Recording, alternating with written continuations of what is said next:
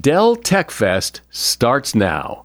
To thank you for 40 unforgettable years, Dell Technologies is celebrating with anniversary savings on their most popular tech. For a limited time only, save on select next gen PCs like the XPS 13 Plus, where you can make the everyday easier with Windows 11. Plus, curate your dream setup with great deals on select monitors, mice, and more must have electronics and accessories. When you shop online at Dell.com/deals, you'll have access to leading edge technology and free shipping on everything. Again, that's Dell.com/deals. Today on Something You Should Know, why do some stores ask for your phone number or email when you check out? And should you give it to them? Then, the art and science of making and keeping friends. It takes 50 hours of time together before people feel that someone goes from an acquaintance to being a friend, and it takes a full 200 hours to consider someone a best friend. So if you don't feel that you've become great friends right away, give it time. Also, just how gross are airplane bathrooms? And the importance of writing things down, getting information out of your head and onto a device or piece of paper has extraordinary benefits.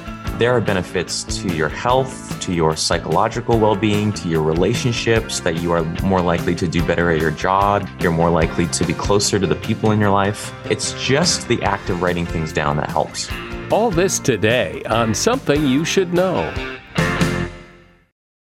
Always find what you love and love what you find at Total Wine and More. With so many great bottles to choose from at the lowest price, it's easy to find your favorite Cabernet or Chardonnay. Or maybe you're more of a whiskey drinker. One of their single barrel bourbons is sure to please. With a little help from one of their friendly guides, find the perfect bottle that's just right for you. Hosting friends or family and don't have time to shop in store? No problem.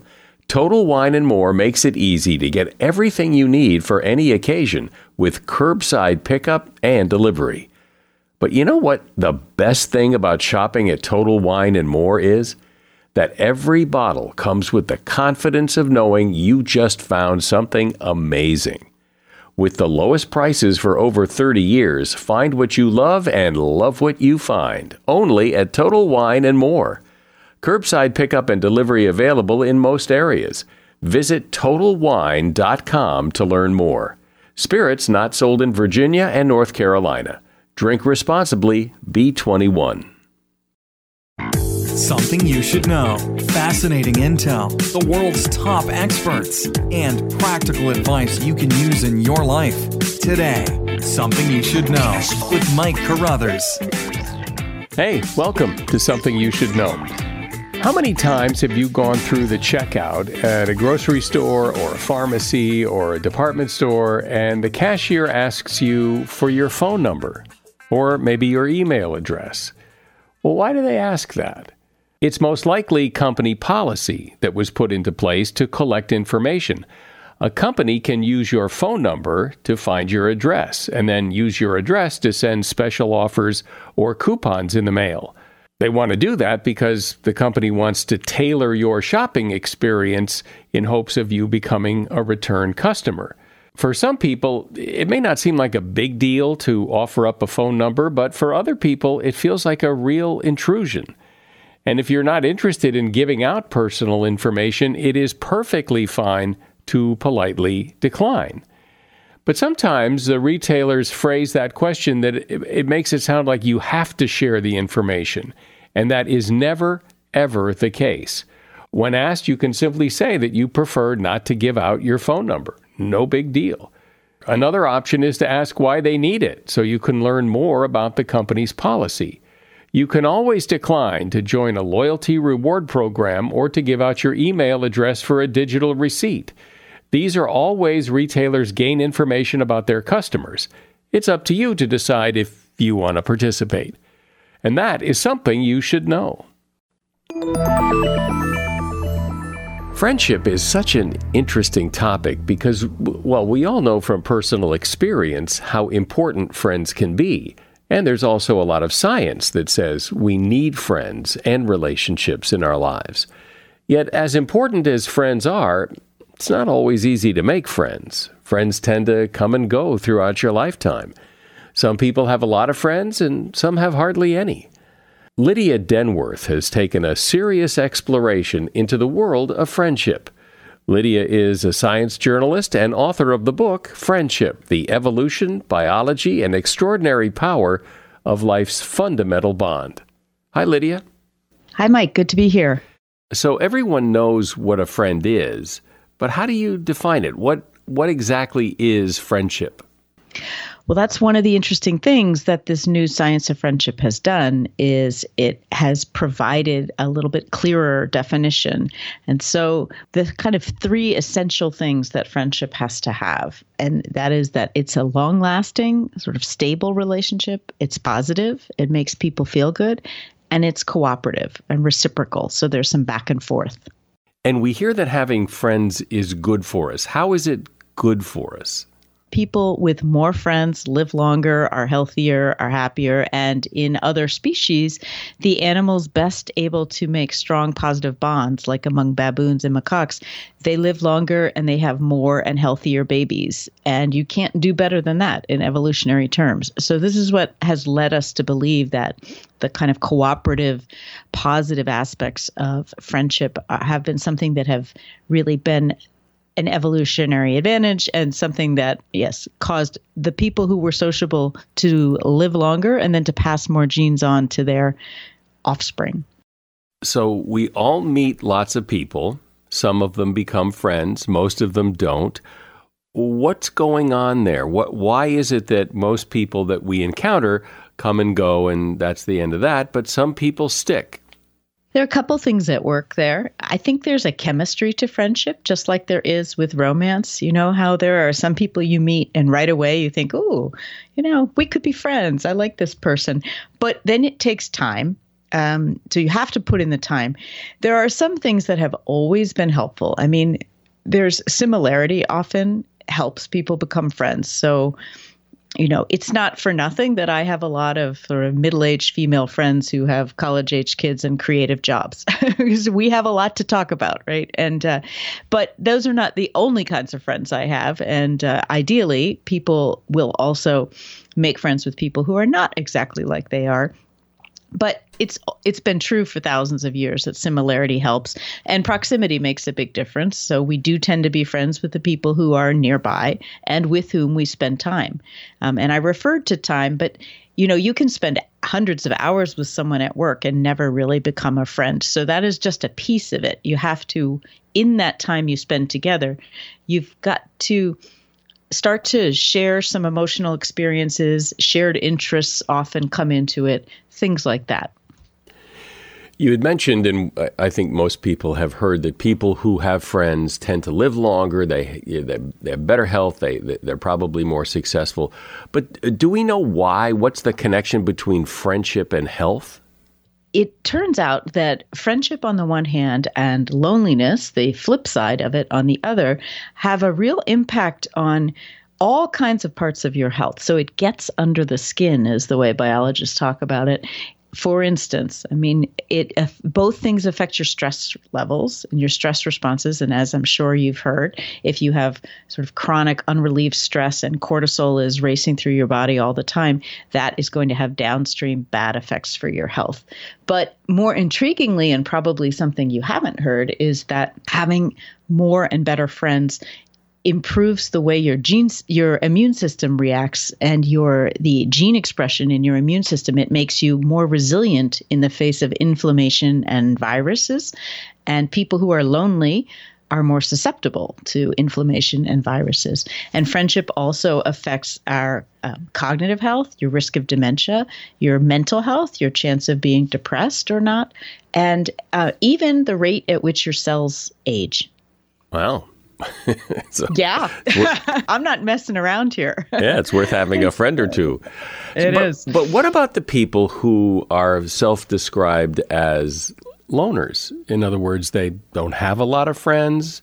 They maybe never get married. They live a fairly isolated life because that's their preference. So are they doomed to have poorer health and less longevity? Or are they just fine because that's the way they like it? There's no one way to do friendship, first of all. So I am not at all saying that everyone needs to have lots and lots of friends and be the life of the party. Um, in fact, the majority of us prefer to have a handful of very close friends and to socialize in that way. And what's interesting from a health point of view is that the biggest difference the number of friends you have is between zero and one. you need one good friend. Um, you're right. There are introverts out there, uh, or people who are who are loners. Uh, most introverts do have those handful of close friends, even if it's just one or two. Um, and then there are some people who claim, you know, I like it this way. I like it this way. I believe some of them do. I think most of them actually may be lonelier than they're willing to admit because there's a little bit of a stigma to saying that you're lonely. And it also requires making yourself vulnerable to put yourself out there and make friends. And that can be hard for people to do. So I think there might be a little of that going on too. It's my observation, and I don't know if it's true or not, but my observation is that women do friendship better than men. well, many people agree with you and think that. But what I find interesting, there's a couple of parts of this that I think are interesting. So the stereotype is that women do friendship face to face and men side by side, by which I mean that women talk, talk, talk, and disclose a lot to each other, share a lot of emotional uh, information. And that's true and men are more likely to play sports together or do sports, uh, watch sports, or sit on bar stools next to each other, is what the side by side bit means. Go hunting together. Um, and, you know, there's truth to that. But what I find more interesting is that the more recent research that's looked at uh, sort of meta analysis of all the studies that have been done on gender differences in friendship find that the similarities far outweigh the differences and that both men and women value friendship quite a bit and that they they care about it and that they put it in their lives. They uh, respond sort of similarly. And the last thing i'd say about that is that interestingly if you look at the history of friendship thousands of years over thousands of years there was a very long stretch of time where men thought they were the ones who did friendship well and that women didn't have the capacity for it um, and so those were not good times uh, in terms of misogyny and things like that. But I do think what's interesting is that the pendulum has swung, and the answer is probably somewhere in the middle. And there's no biological reason why men are not good at friendship. It may just be a cultural thing that stops them from feeling uh, comfortable revealing their emotions, but they don't have to to be friends. It seems that some people are very good at making friends. It comes easily to them where other people can't seem to figure it out. What's going on there? Making friends and maintaining being a good friend, it is a skill. And it's a skill that hopefully we learn when you're young, uh, and that but that we keep perfecting some of us are better at it than others. Some of us are more naturally sociable. It, it a little bit has to do with your sense of social threat and of um, of social anxiety. And unfortunately, one thing that happens is that loneliness acts rather like a physiological warning signal. It's like hunger and thirst. It's telling your body that it you need to connect.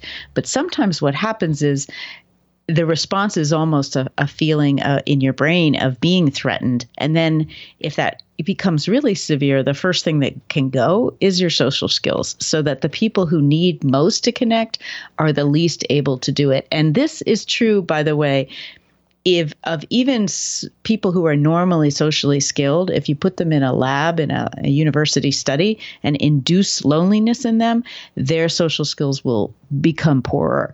Uh, and it is possible, by the way, to do that to to make people feel lonely. Um, and so, so what that's telling us, I you know, I hope that's not too disheartening for people. I think what's useful is to recognize that there's this pattern and to say, oh, you know, so maybe if that is a, a listener out there feeling that that's them, to recognize that this might be what's happening and to sort of take a breath and a step back and try to analyze, you know, think a little more about um, how their behavior might be affecting how people respond to them.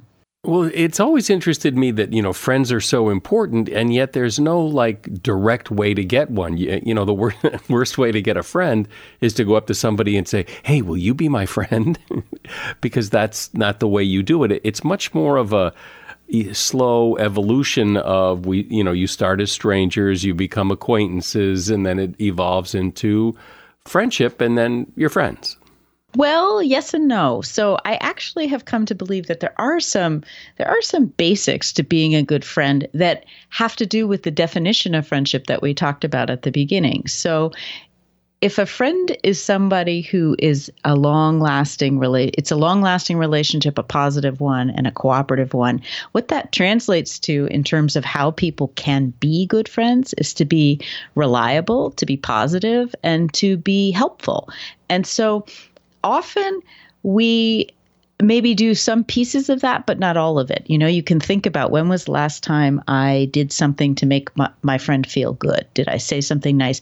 Also, just listening goes an awfully long way and very a lot of us are not all that good at that we we spend a lot of the time that we're listening just waiting until it's our turn to talk again you know um, and making sure that you are holding up your end of a relationship um, so there are a lot of re- friendships out there that get a little bit lopsided, where one person is doing all the hosting or all the calling. And sometimes that's a sign that the other person's not so interested, but sometimes it's just that people are a bit oblivious and self centered. And so be helpful, be positive, and be a reliable, steady presence in people's lives. Try that and show up too. That's my other major, major thing about you know showing up, and that can mean you know, just saying happy birthday. It can mean showing up at a at an event. It, it can mean a whole lot of things. Show up in every sense of the word. Yeah. We're talking about friendship and the importance of friends in your life. My guest is Lydia Denworth. She's author of the book Friendship The Evolution, Biology, and Extraordinary Power of Life's Fundamental Bond.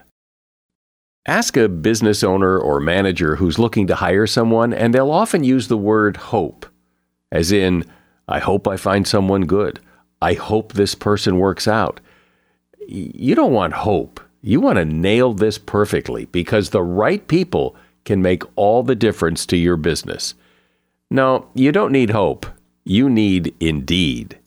Indeed is your matching and hiring platform with over 350 million global monthly visitors, according to Indeed data and a matching engine that helps you find quality candidates fast. And Indeed doesn't just help you hire faster. 93% of employers agree Indeed delivers the highest quality matches compared to other job sites, according to a recent Indeed survey. What I think makes Indeed special is that it, it's not just names and resumes, it's a system that guides you through the hiring process to help you get the right candidate for the job. And what's really cool is Indeed's matching engine is constantly learning from your preferences. So the more you use Indeed, the better it gets. And listeners to this show will get a $75 sponsored job credit to get your jobs more visibility at indeed.com slash something. You just go to indeed.com slash something right now and support this show by saying you heard about Indeed on something you should know. Indeed.com slash something. Terms and conditions apply. Need to hire? You need Indeed. If you need to hire, you need Indeed. Indeed is your matching and hiring platform with over 350 million global monthly visitors, according to Indeed data, and a matching engine that helps you find quality candidates fast. And Indeed doesn't just help you hire faster. 93% of employers agree Indeed delivers the highest quality matches compared to other job sites, according to a recent Indeed survey. With Indeed, everything hiring is all in one place, and it makes it so easy. Leveraging over 140 million qualifications and preferences each day, Indeed's matching engine is constantly learning from your preferences. The more you use Indeed, the better it gets. Join the more than 3.5 million businesses worldwide that use Indeed to hire great talent fast. And listeners of this show will get a $75 sponsored job credit to get your jobs more visibility at Indeed.com slash podcast. Just go to Indeed.com slash podcast right now and support our show by saying you heard about Indeed on this podcast. Terms and conditions apply. Indeed.com slash podcast. Need to hire? You need Indeed. So, Lydia, doesn't it seem that friendship comes a lot easier when you're a child than when you're an adult? When you're a kid, you're at school, you, you're surrounded by a bunch of other kids. You kind of need to forge relationships, and, and so friends become friends. When you're an adult, it, just, it just seems harder. A couple of things are happening there. One is, um, or there are a couple of interesting things I think about how we look at this across the lifespan. So, children and and college age students as well. I mean, you are never in your life going to be surrounded by as many people the same age as you with whom you have a lot of time together to sort of build bonds. And that really helps people to become friends. And friendship is a critical part of development for chil- young children and adolescents. And adolescent, the adolescent brain is just primed to be social. That's why they're so obsessed with being with their friends all the time. And one thing I think parents could do differently is is to recognize though that friendship is a skill and it's something that kids can get better at and they don't just automatically come into the world knowing how to do it. And you know, we often are delivering messages about achievement to kids, but never really explicitly or rarely talking about what it is to be a good friend, how to think about that. I mean, maybe we insert our, we try sometimes to insert ourselves in their social lives and they don't like it very much. And so I'm not really talking about that. I'm just saying that having that conversation about what it means to be a good friend would be doing your children a very good service because, as we established with the health, um, if you are someone who can have good friends through your life, you will be you will live longer and be healthier and happier because of it. But what happens in adulthood is that you know we get busier we have less time and i think that we often expect it to be as as to feel as effortless as it felt when we were kids. And of course, it's not, as you say. Um, you do have to put in the effort, but and you have to be motivated and you have to be willing to make yourself vulnerable if let's say you move to a new city and you're trying to meet people you've got to get out there and um, and a lot of adults find that hard to do but it's important and I hope that understanding that it takes time, so actually somebody counted, it takes 50 hours of time together before people feel that someone goes from an acquaintance to being a friend. And it takes a full 200 hours to consider someone a best friend. So I hope that's not daunting. Instead, it's just a, a clear eyed se- sense of, you know, if you don't feel that you've become great friends right away, give it time. Well, but it also seems that uh, once you're an adult, it's harder to make friends because the people you try to make friends with, well, they've already got their friends. So yeah. to, to break into that circle is a lot harder than when you're a kid and we're all kind of at the same level and it's kind of a level playing field. This is true. And if people are finding that, they'll have to look elsewhere, I guess, is part of what happens. But there are, I guarantee, because I hear from many of them, there are adults all over the country and the world looking to make friends. Um, and so if if the people you come across have a tight little group and don't have time or space for new people, then um, go looking elsewhere. Go, you know, if you are into hiking, for instance, go join a hiking club. If you, I, I did an interview with in uh, with some people in Las Vegas, and apparently Las Vegas is famously unfriendly. I don't know if you knew that, but uh, I didn't know that. But there they have a vibrant craft bar scene, and they have friendship groups that have sprung up around craft uh, craft beer. I mean.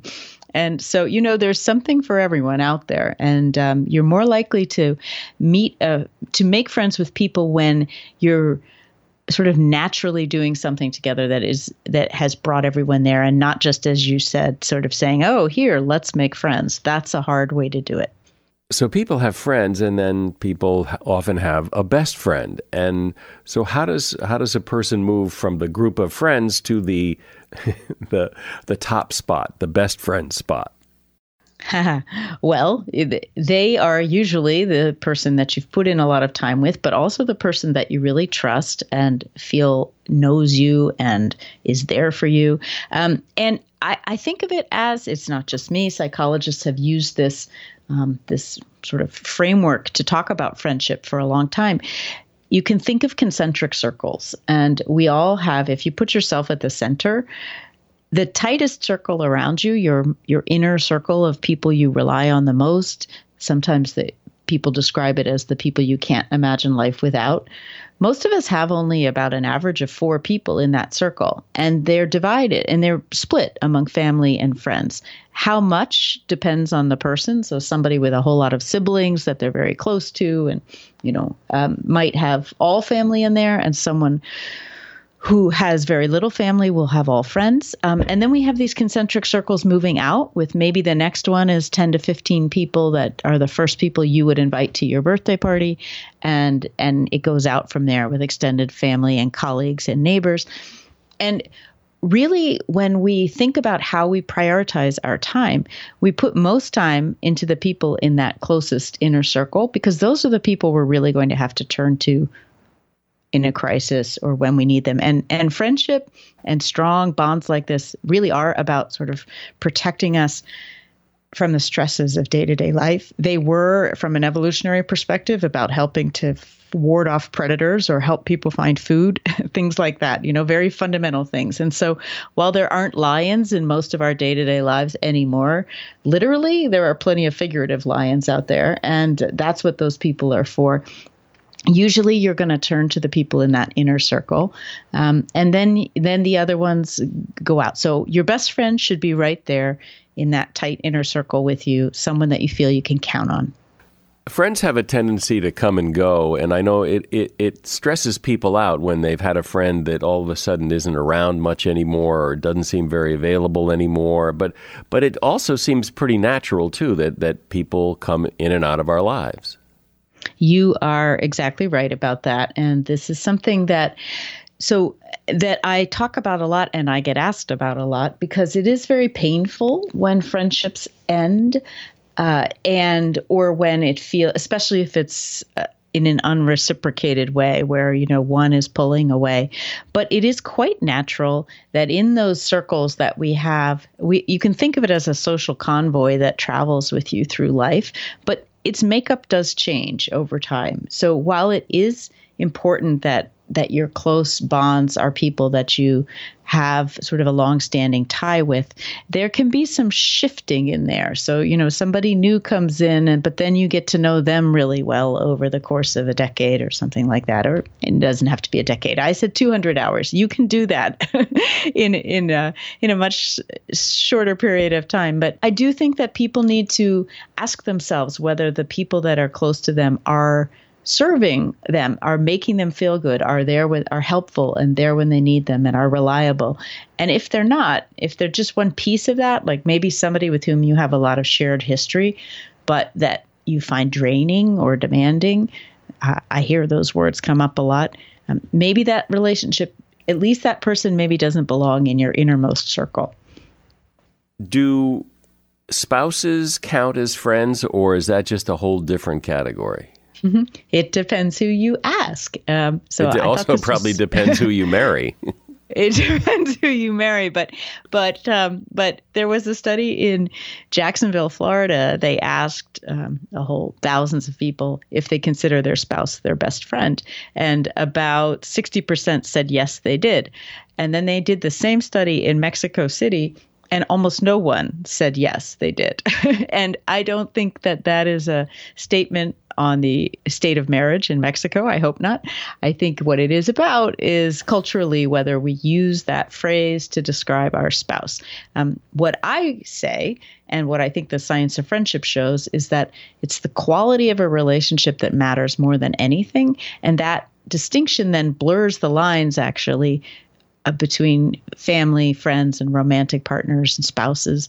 And so for me, if we say, if someone is telling me that their spouse is their best friend, I understand that as a value added piece of information because now they're telling me something about the quality, about the texture of their relationship. And you would like to think that most of us have that. And certainly in the West, that's something we aspire to. In Western cultures, we imagine it that way.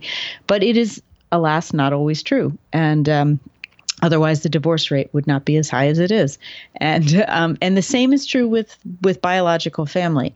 Sometimes we think of them as very close friends, and other times we might love them or not, or but we, you know, they if if someone tells me that her sister is her best friend, then I know that that means that they talk all the time, that they're very close, that they, you know, are very involved in each other's lives. And other siblings are not that way, and that's okay. What matters is that you've got somebody.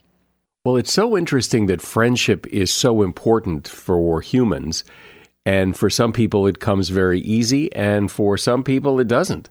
And it's interesting to get real insight into the whole topic. Lydia Denworth has been my guest. She is a science journalist, contributing editor at Scientific American, and author of the book Friendship The Evolution, Biology, and Extraordinary Power of Life's Fundamental Bond. And there's a link to that book in the show notes. Thank you, Lydia. Just Capital is a nonprofit that tracks which companies are a force for good. Companies like Bank of America, which just earned the Just Capital seal. Bank of America is ranked number one for ongoing commitment to their workers with initiatives like Sharing Success, which awarded 97% of their teammates additional compensation, nearly all in stock. This is the program's seventh consecutive year, awarding more than $4.8 billion in total. Visit justcapital.com to learn how a just business is a better business. Furnished by Just Capital. What companies would you want to work for? Just Capital is a nonprofit that tracks which companies are a force for good. Companies like Bank of America, which just earned the prestigious Just Capital 2024 seal. Bank of America is ranked number one in the banking industry and number one for their ongoing commitment to workers, offering best in class benefits, including a minimum wage of $25 an hour by 2025. Visit justcapital.com to learn how a just business is a better business. Furnished by Just Capital. Most of us have a lot of things to keep track of. We have jobs to do, errands, meetings, phone calls to return. And some people try to keep track of all of that in their head. Most of us likely write down at least some of the things we need to do, and and I know a lot of people think that they they don't have a very good system. Wish they had a better system. After all, we live in the information age, and keeping track of all that information can be difficult. So, what is the best solution? Is there one good way to keep track of things? If you've ever struggled to remember something you were sure you would remember, but now you can't, you're going to want to listen to my guest, Tiago Forte. He is one of the world's foremost authorities on productivity, and he's author of the book, Building a Second Brain, a proven method to organize your digital life and unlock your creative potential. Hey, Tiago, welcome to Something You Should Know. Thanks, Michael. Uh, really happy to be here. So, from talking to people, do you sense that people are pretty good, that they feel pretty good about the systems they have, that the way they keep track of things, that they've kind of got it all together, or they feel out of control? You know, actually, funny you say that. Um, I think most people actually are doing better than they think. They tend to, to feel there, there's this feeling of overwhelm, of stress, of anxiety, indecision, FOMO, all these things. And often people come to me thinking there must be some perfect you know solution to this. And often what i what i tend to point them to is how these little informal behaviors you know even something like emailing something to yourself writing you know a, a line down on a notepad uh, these kind of little reminders that we set for ourselves are quite helpful quite effective. But I, I think there is this this kind of pervasive feeling of discontent in people's relationship to information Something I learned a long time ago, and I know you talk about this too, is the power of writing something down. That just writing it down, even if you never look at it again, helps you remember it. It, it somehow there's a magic to it, and writing things down does more than I think people think it does. It does. I was actually surprised uh, myself when I really got into the research where the simple act of writing things down your thoughts, your feelings, your worries, uh, your plans for the future, things you're trying to figure out, problems you're trying to solve. You know, we're externalizing what's happening inside to the outside when we write things down. Uh, there are benefits to your health, to your psychological well-being, to your relationships, to your uh, there's there's been results that you are more likely to do better at your job. You're more likely to stay in school. You're more likely to uh, to be closer to the people in your life. Uh, and, and the most shocking thing is those benefits happen whether you ever share it or not. It's just the act of writing things down that helps. What's wrong with just trying to keep things in your head? Because I, I suspect a lot of people do that. We all do it to some extent, but some people write some things down. But we've all got things in our head. What's wrong with using the keep it in your head system? Largely, there's nothing wrong with it in most areas of life right that's i mean that's just uh, that's what we do as humans like you said that's kind of our our default you know solution to keeping track of information what i would say is for some people at some point in their life they run up against a situation where that is not enough um, and it tends to happen when they're starting something they're starting a business or they're getting a new job or maybe they're getting promoted to a, a, a new role that has higher demands or they're trying to learn a new hobby or start a side gig or create a product. Like there's something new, right? There's something new that's happening that makes them realize, oh, wait a minute, what got me here is not going to get me to the next place. My go to solution of keeping things in mind is simply not enough. And you just look at the symptoms. It's the ones we were talking about. You know, this is happening when you can't sleep at night, when it starts to affect your ability to focus and be present, when things start falling through the cracks, things you said you were going to do, you were going to, you know, you're going to act on just don't happen. Uh, when people can't rely on you, like there's a clear set of kind of symptoms that happen when you're simply facing a, a challenge in, in life that is not up to the task of memorizing stuff. So, taking the assumption that it is better to write it down than try to keep it in your head as true, then how do you write it down? What, what's the best system to do it? So a few things. First, you can do it on paper or you can do it digitally, right? That's that's kind of a, a simple choice. Um, I think there's benefits to both, and actually, you can do both. My my advice tends to be if the things you're writing down have any have any kind of utility, they have any practical purpose.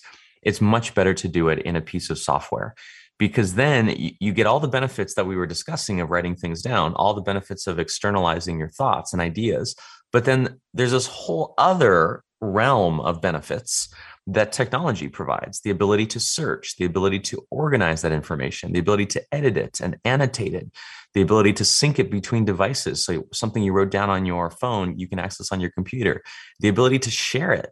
Right. All these things are are much more difficult, if not impossible, when your ideas are limited only to physical paper. One of the problems I think people have is it, when you try to start writing things down, you have a lot of things written down. How do you not drown in all these notes you've taken and all these thoughts you've had, whether it's digital or on paper? How do you separate what's worth holding on to and what's not? It's a real challenge. Um, this challenge is basically why I started doing this work. It's why I started my company was um, at the time there was this software program called Evernote, uh, which is the one that I used that was really taking off around the the launch of the first iPhone, and it made it super easy to capture. And that's the term I use to capture information. You could clip websites, you could save images, you could write down text, links, bookmarks, all these things. But then very soon, me and many others ran right up against what you just described. Oh, wow, I've saved, you know, 500 pieces of content. what do I do with this next? But there is a step by step process to organize, make sense, distill, and ultimately use that information you've captured to create the outcomes and to achieve the goals you want in life. So, run me through that as briefly as you can, just to get a sense of what that is like. Yeah, you know, the system is really a methodology. It's four steps, which are the letters of code C O D E. Uh, which by the way are not specific to any piece of software. It's completely agnostic. Uh, it's not even specific to software in general, actually. You could do the same with paper. Uh, and the four steps are simply you have to capture, you have to capture the information in a place outside your head to be able to do anything with it. Second, you need to organize it. And to answer your previous question, the, the most powerful way that I've found of organizing it is by project, is to identify what are the specific projects you're working on, the specific things you're trying to make happen in life. Uh, and then to break down your notes into those into those groups. So give me an uh, example of, of what you mean by projects. Let's let's look at what people tend to do otherwise. They tend to organize by topic and subtopic right? So let's say you find an interesting article on the internet about, you know, how to become more resilient in your day-to-day life. Most people would save that if they save it at all and put it in a folder or a notebook called something like psychology, right? Oh, as if it's a library. Let me just put this in the psychology category. Here's the problem with that. Psychology is way way too broad of a of a subject to be useful in the future when you come back around to retrieve and use this information right imagine in your day-to-day work how much free time do you have on a on a day-to-day level not much right and so you're not going to have time when you have you know 15 minutes between meetings to go back and search through dozens or maybe hundreds of notes on on this on the subject of psychology so what i would say is what are you trying to accomplish in your life or in your work or in your business that this note on how to become more resilient will be useful right? Maybe there's a talk, a, a, speech that you're giving in front of a large group. Maybe there's a, a medical problem that you're trying to overcome that requires resilience. Like put it in a place where the next time you're trying to resolve that problem or that situation, that's the very first place you're going to look. That's an example of a project which is kind of very broadly defined as anything that you're trying to accomplish in life. Well, what do you do though? I, I save a lot of things that are just interesting. They don't go anywhere. They they're not part of a project. They're just kind of oh that might be interesting. I'm, I'll look at that later. Of course, I never do, but uh, but but uh, it's just something that catches your eye.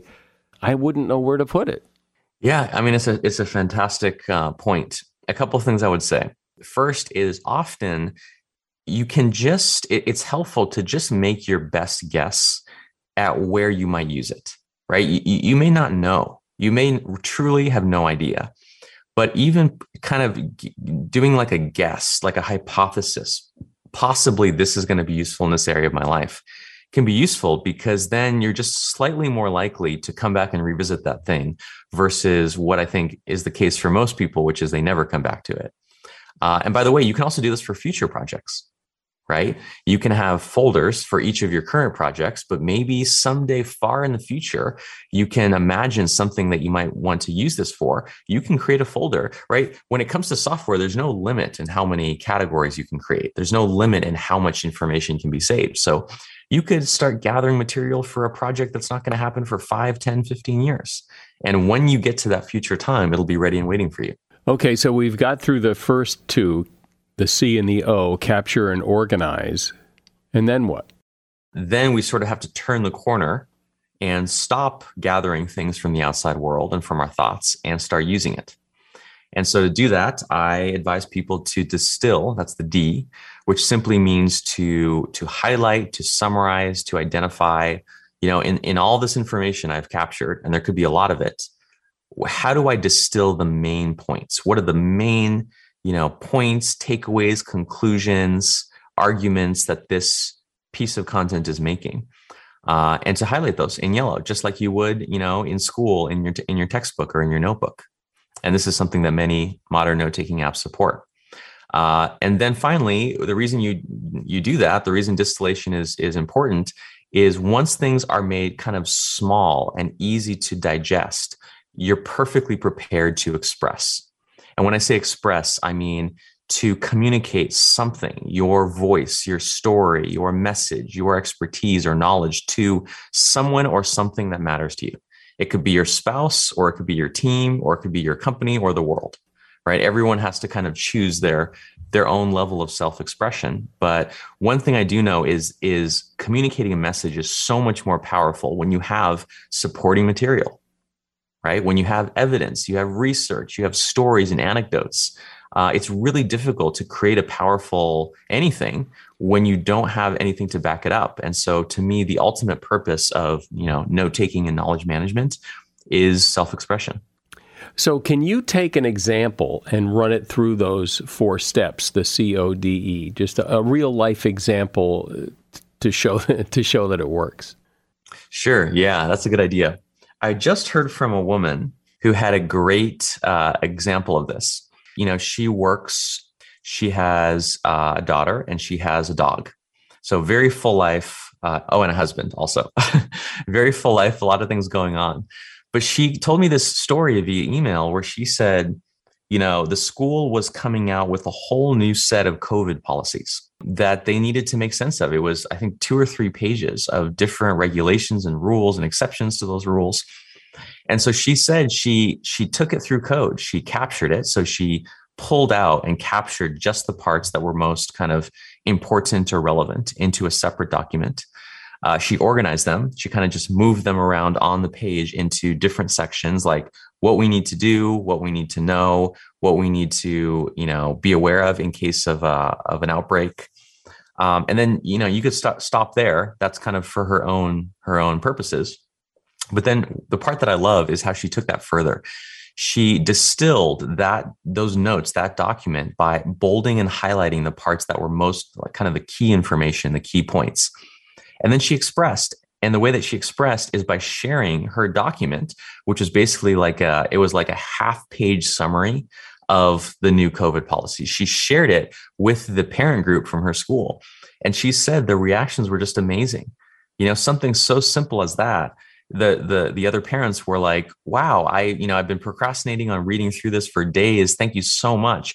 Another parent was amazed. How did you do this? how were you able to you know to put together such a succinct summary so that you know that's kind of a, a mundane example but i think it shows how um, how even something as simple as you know an email you receive from your kid's school can be an opportunity for for using code and so where do you think the line is because if i if i got that two page document i probably wouldn't think to do that because it seems like that's something i should just keep in my head or just keep the two page document. I don't I don't need to highlight and go through so so where's the line do you think between this needs to to be put through the system or th- th- this just needs to stay in the back of your head?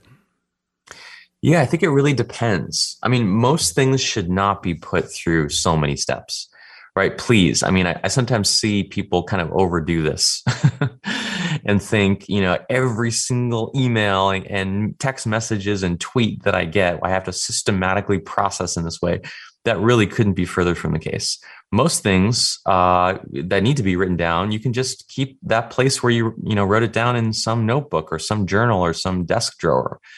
Um, it's a relatively small percentage of the content that you consume that deserves any further treatment. Uh, and I would say it's the information you're going to use.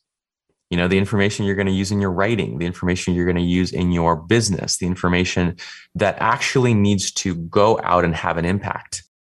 So I want to I want to get you to comment on something because my sense when I hear people talk about writing things down and, and analyzing it and putting it through the system, that there's a certain type of person that this is good for and and I'm not one of them because I, I feel like I'm not that organized. Like I, I think of people like you as being very organized. You've got everything in its place and and and I'm I'm not quite that organized that I would do this.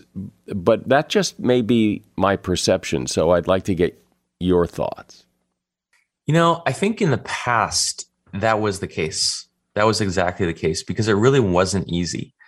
You know, it really took a lot of effort, say in the in the pre-digital world, to I don't know, buy a filing system and have one of those label makers and you know hanging file folders and all this stuff. Uh, it just took a tremendous amount of effort because the physical world is is just full of friction. Um, but this is where I think the digital world is is starting to change things. You know, something like digital note taking in the past, you know, was probably a very uh, very rare activity. But these days, look at you know look at your phone. Most people I I ask to take out their phone and open up their notes app have notes. They have something in Apple Notes or the, the Android equivalent, or they have Evernote or Notion or Microsoft OneNote or, or Google Keep. You know, we we now are surrounded by these essentially digital notes apps. And so if you're if you're if you're putting in the effort at all to write anything down in these apps, right? Which I think many people are these days, then all I'm saying is some of that information, a small percentage, can be further refined and built up and turned into something new. Um, and I'd say people who don't naturally organize or aren't naturally organized and don't enjoy it, which I think is perfectly fine, I would really recommend looking at the informality of it. You know, it, it really does not have to be this formal rules based system. It is just these casual, you know, jot down a note in Apple Notes, stick it in a folder for a project you're working on, right? Write down some, copy and paste some text from an email into a notes app, bold and maybe highlight some of the key points. It's these little behaviors that really make the difference, not necessarily having to have this completely comprehensive whole you know uh, all encompassing system that is is what i you know advise people to do See, that's that's a, a, really good answer to that question because I have notes in my notes app on my phone, and I don't go there very often. I don't use it very often, and I don't get rid of the things I write down. Typically, they're just sitting there, but there they are if I ever need them. And so you're right. I I do use those apps, even though I don't think of myself as somebody who uses those apps. That's exactly, you know, that is exactly what makes it so exciting. This topic is we don't have to, I don't have to go around and get people to download a new piece of software, right? Or to adopt this whole other behavior in their already busy lives, which I'm just not interested in doing. um, I'm really just interested in what are people actually doing already now, today? And then what are these little tweaks, these little strategic changes that may lead up to something that you could call a system, but that don't have to?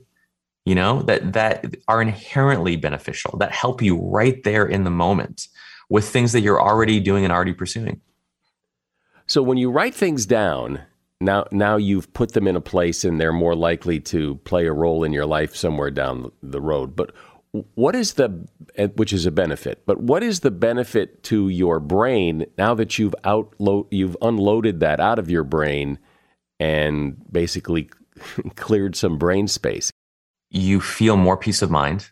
Uh, it's easier to sleep at night. It's easier to be present and focused in conversation because they're not trying to, you know, mentally juggle the things they're trying to keep track of. They feel more confident that what they're working on at any given time is the right thing to be working on. I mean, now let's look at the external benefits. The the quality of your work. This is one of the clearest benefits. You know, so much of the advice out there is to do better work right how many gurus and experts tell us you need to you know do work that's so good they can't ignore you do work that's so good that you you know it, it enhances your reputation well how do you do that i always wondered how do you just try harder um, and it's not about trying harder it's about having better source material it's about drawing on more interesting examples and analogies and metaphors and looking at what other people have done and borrowing what's worked for them. It's doing better research. It's reading more deeply and more widely. I, I think this is a seriously under appreciated aspect of doing better work in general is just uh, doing better research. Yeah, and I guess the trick is to really figure out what system, or big or small, is going to work for you to capture this information so you can have it for later. Tiago Forte has been my guest. The name of his book is Building a Second Brain, a proven method to organize your digital life and unlock your creative potential. And there's a link to that book in the show notes. Thank you, Tiago. Thanks for sharing this. Thank you so much. I just recently took a cross country airplane trip, first one in quite a while, actually.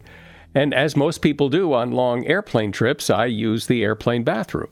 And you've probably heard that airplane bathrooms are, uh, well, a bit germy. And according to Dr. Charles Gerba, who's also known as Dr. Germ, airplane bathrooms are actually the germiest of all public bathrooms. That's because there's usually only one toilet for about every 50 people, and it's really hard to wash your hands in that tiny little bathroom. But wait, it gets even worse. You know that when you flush the toilet in the airplane bathroom, that kind of volcanic flush?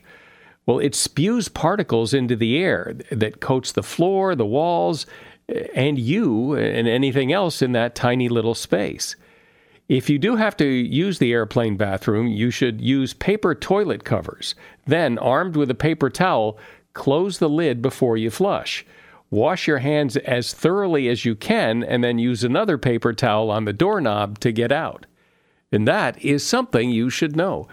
Hey, we really need your help to spread the word about this podcast. The best way to do it is to just tell someone you know to give this show a listen. I'm Mike Carruthers. Thanks for listening today to Something You Should Know. No matter what moves you made last year, TurboTax experts make them count. Did you maybe buy a second property to rent out? That's a move. Did you go back to school to get your degree? That too is a move, a smart move. Did you commute to work across state lines? You see, that's a move. Did you relocate for a fresh start? Well, that's the definition of a move. Maybe you moved into a house boat instead of a house house. Or perhaps you crushed it in the stock market in 2023. TurboTax experts make all your moves count, getting you every credit and deduction you deserve, filing with 100% accuracy, and getting your max refund guaranteed. Switch to TurboTax, make your moves, and they will make them count. See guarantee details at turbotax.com/guarantees. Experts only available with TurboTax Live. Movies, TV shows, books, podcasts, and more. It's what women binge with Melissa Joan Hart and her friend Amanda Lee. We have Lauren Bosworth with us. Yay! The Hills. So, what is like your number one question from fans? The primary question I still get asked was, "What is it real?" In 2024, to me, is a surprising question to get because I feel like everybody has been through the reality TV gauntlet at this point. What women binge wherever you listen.